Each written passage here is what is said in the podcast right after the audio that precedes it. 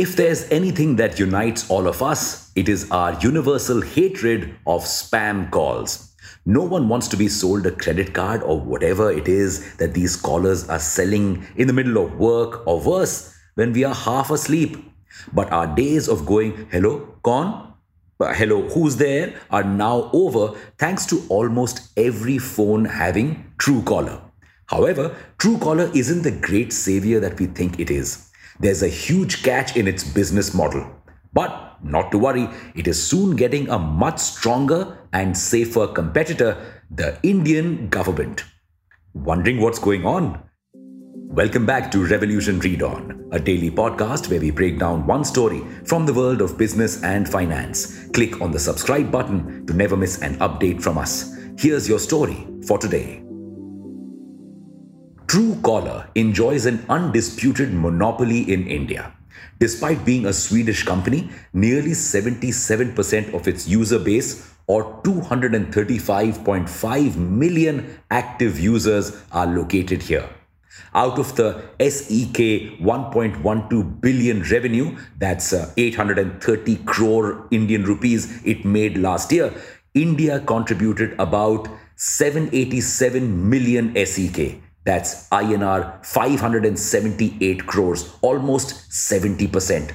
And this makes sense. India is the world's fourth most spammed country. In 2021, one spammer in India alone made over 202 million spam calls. So, Truecaller obviously has a huge demand. But it turns out Truecaller is exploiting us. Uh, how? Ever wondered how Truecaller knows exactly who's calling you? Well, it isn't because it went through all the old Yellow Pages uh, for our dear Gen Z audience. Yellow Pages was a massive book where the phone numbers of everyone were recorded. You see, every time you download the Truecaller app, you give it access to all your contacts. Now, this has pros and cons.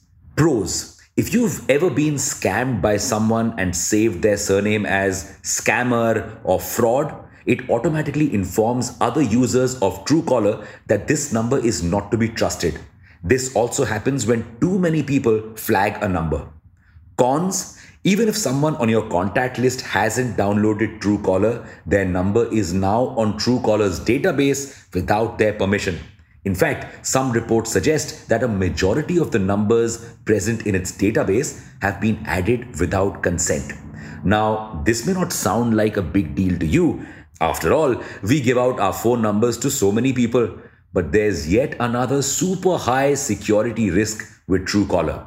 Apparently, the app can read your messages according to research by Caravan magazine. Yes, even those messages sent from your bank that track how much money has been debited or credited from your account. This way, the company is reportedly trying to build detailed financial profiles of users and then could use its short term loan facility to send loan offers to users when their bank balance falls below a certain limit. And you thought only the big tech companies tracked your online activities. Well, we'd highlighted the privacy risks from Truecaller a long time back. But Truecaller has denied all of these allegations. Nonetheless, the company is running a super hit business in India, and we are partly to blame for this. If we had a strong data privacy bill in place, Truecaller wouldn't be able to pull all these tricks. But it seems like Truecaller's glory days are now over. The Telecom Regulatory Authority of India, or TRAI, is developing a caller identification service similar to Truecaller. Yes, the government of India has taken a cue from boAt CMO Aman Gupta and gone all humbi banalenge. So it is developing a Truecaller alternative. This alternative is said to be more accurate than Truecaller. How? The government is not going to rely on your contact names to identify people. Yes, no more getting calls from someone's papa, dadi, or a random chintu.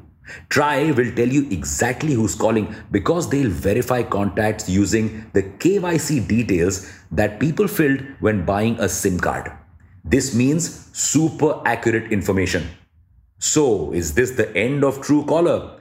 Well, maybe not. You see, Truecaller does much more than just show you the name of who's calling.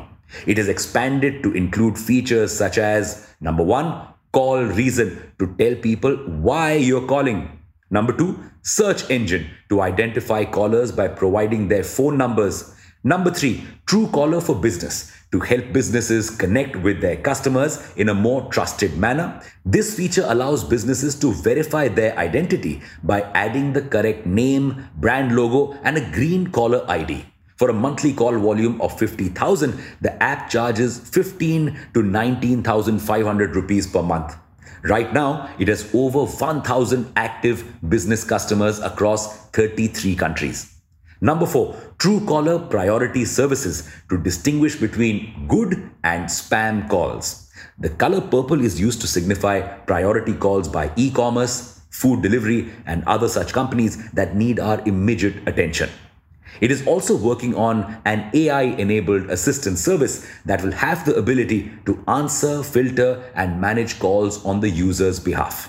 So, for businesses in India and those getting a high volume of daily calls, Truecaller still seems like the preferred option. But with the data privacy bill finally coming into the picture, Truecaller may face a lot of difficulties in India in the future.